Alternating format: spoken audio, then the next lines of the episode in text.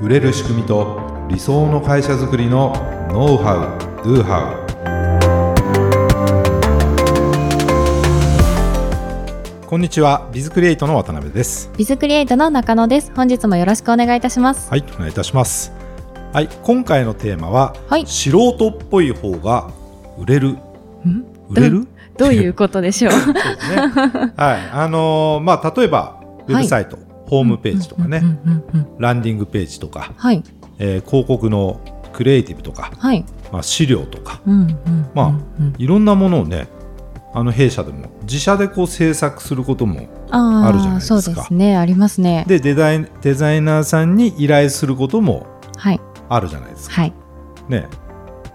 まあやはりデザインっていうのはうん。そのデザインの良さが信頼につながるわけですよね。ああそうですね。だから一生懸命うん。考えてデザインをするし、うん。うん。どうしたら信頼してもらえるだろうな、プロっぽく見れ見てもらえるだろうなとか、はい。考えますね。ね、だからその信頼を得るためのデザインの要素っていうのもあるわけですよ。うんうん。なんかこんな色使いでとかこんな構成でとうんうか、んうん。うん。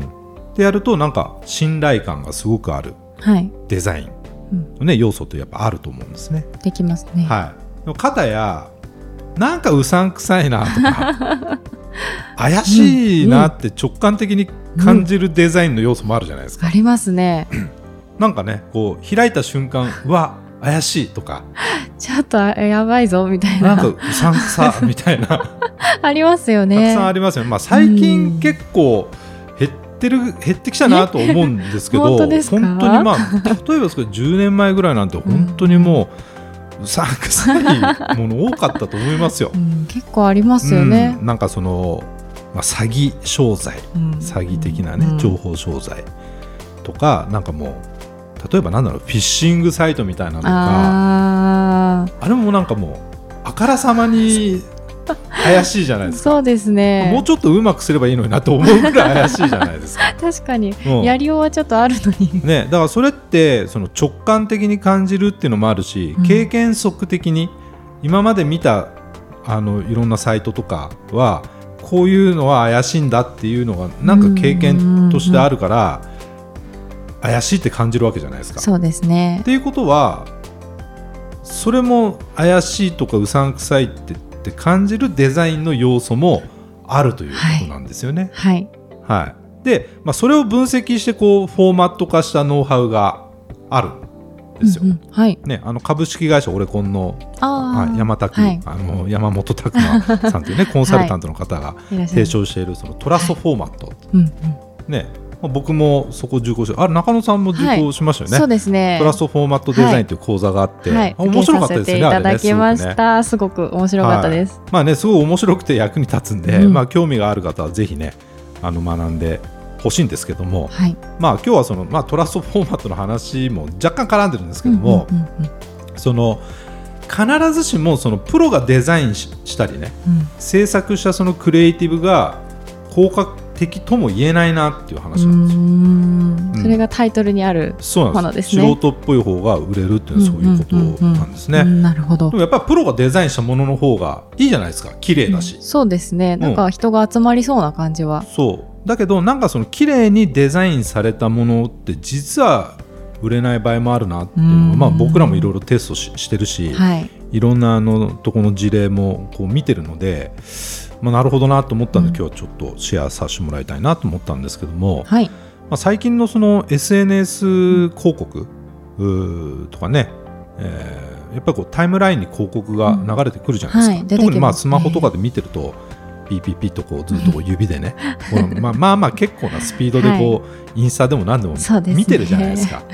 ね、だからそれはなんかその投稿を見たいんであってうん。別に広告を見たいわけじゃないんですよ。はい。皆さんね。そうですね。だから広告っぽいものっていうのはスルーされやすい傾向にあるなと、うんうんうんうん確かに。はい。ね、もうもちろんその中でも効果出してるクリエイティブもあると思いますよ、うんだけど傾向として結構スルーうんする、うん。やっぱり広告だなと思ったらスッてね しますよね。はい、ちょっとしちゃいますね。全部ピタッと止めて見てないと思うんですよ。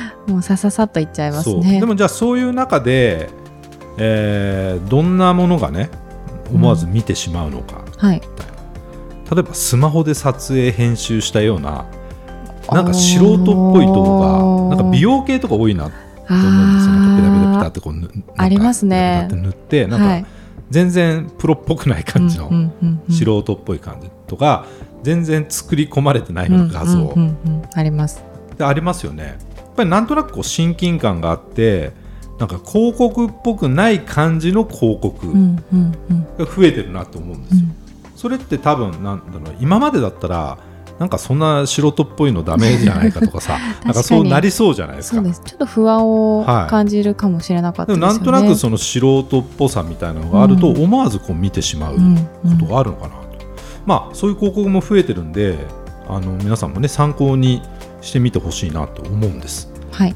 まあ、あとはそうですね LP とかホームページなどでね載せるお客様の声とかレビューの写真。あよくありますよね、はい、お客様の声ってことでお客様のこう写真が載ってたりとかしますけど、それがもう一眼レフでですね そのカメラマンが撮ったようなそのお客さんの写真だったらどうでしょうってことなんですよ。確かにちょっと作ってる感がね、はい、それよりもなんか本当にあの誰かが撮りましたっていう感じの 素人が撮りましたって感じの方がやっぱりリアルさがあるじゃないですか。そうですね、うん。だ結局そのリアルさって大事なんだろうなと思うんです、うんうんうんうん、作られた感がない、うん、だけどどうしてもちゃんとしたあのものを作ろうと思うと 作り込んじゃうんですよ、はい、ね作り込んだ方が実は信憑性がないくなっちゃうというケースかなと思うんです、うん、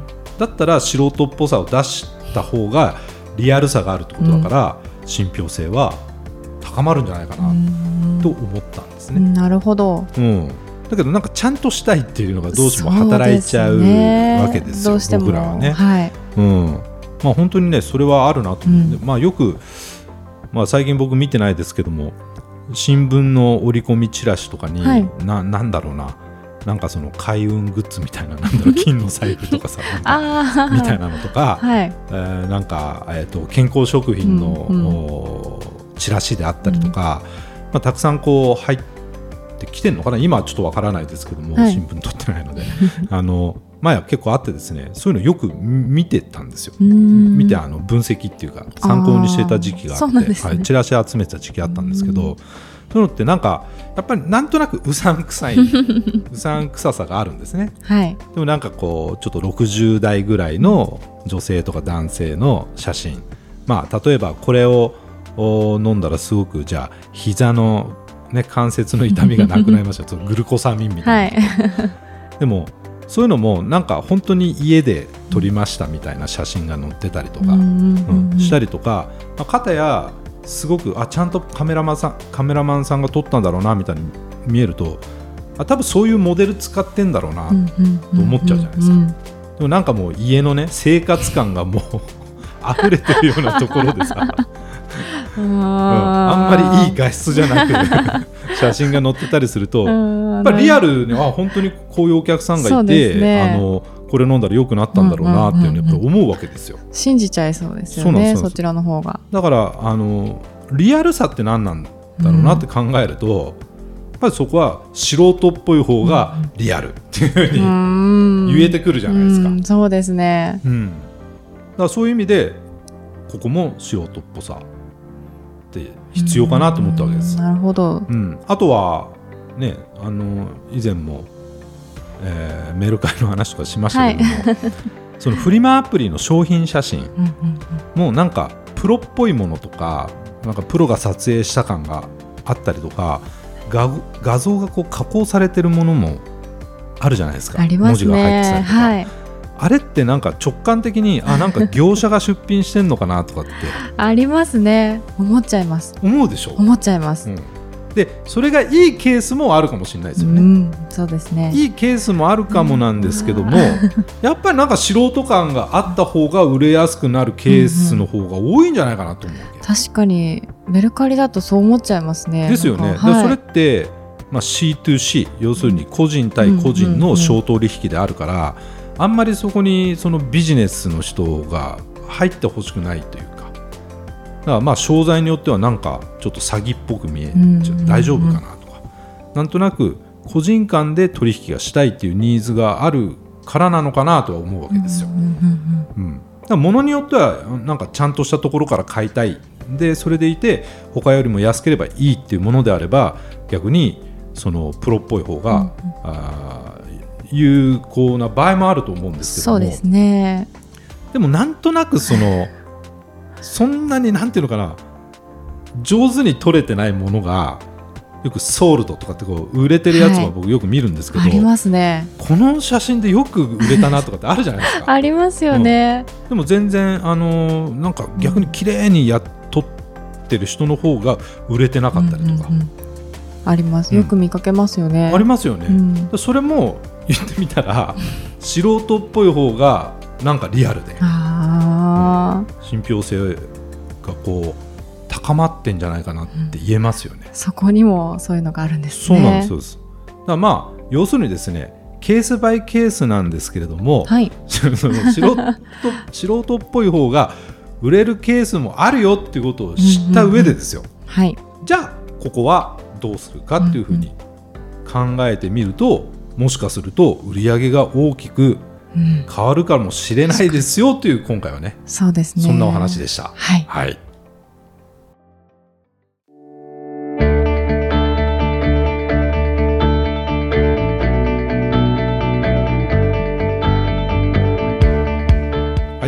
ございました。ありがとうございました。ね、えー、今日はまあ素人っぽい方が売れる 場合があるという、ねはい、話だったんですけどもどうですか？最近メルカリは相変わらず、はい、相変わらずちょこちょこと、はい、買う専門ですか？売ったりはしない最近でも売ったりする方が多いですね。えー、どんなジャンルのもの売ってるんですか？まあ、本とかあとは最近ゲームを使わなくな、うん、やらなくなったゲームをもう売ったりとか、えー、してますね。結構売れます？いい値段で売れますね。いい値段でね。はい。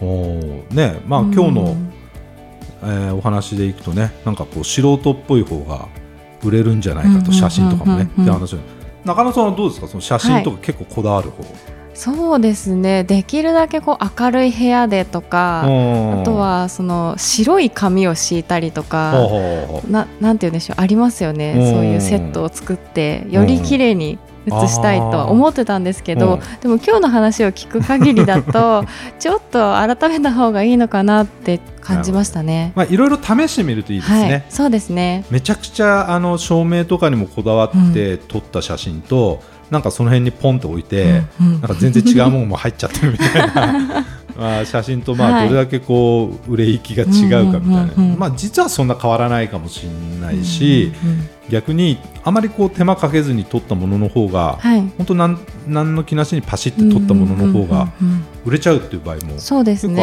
思います。はい、まあ僕はそれで言うと前もねあのお見せしましたけれども本とかね、はい、結構その超レアな、あのマニアックな、ね、趣味の。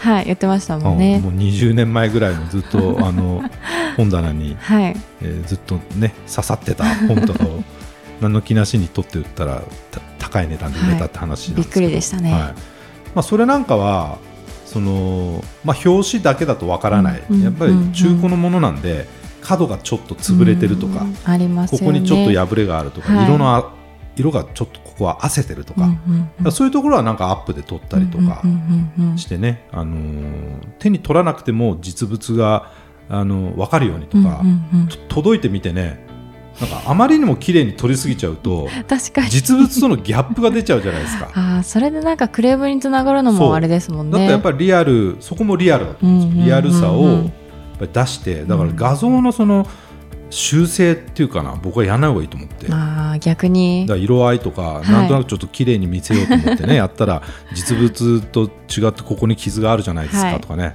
なっても嫌なんで。そうですよね、うん、なのでまあその辺も、まあ、今日は素人っぽい方が売れるって、まあ、言い換えてみたらリアルさですよね、はい、リアルさをもうちょっと追求すると、うん、まあ実は素人っぽい方がリアルじゃないかというね、はい、お話だったんですよね。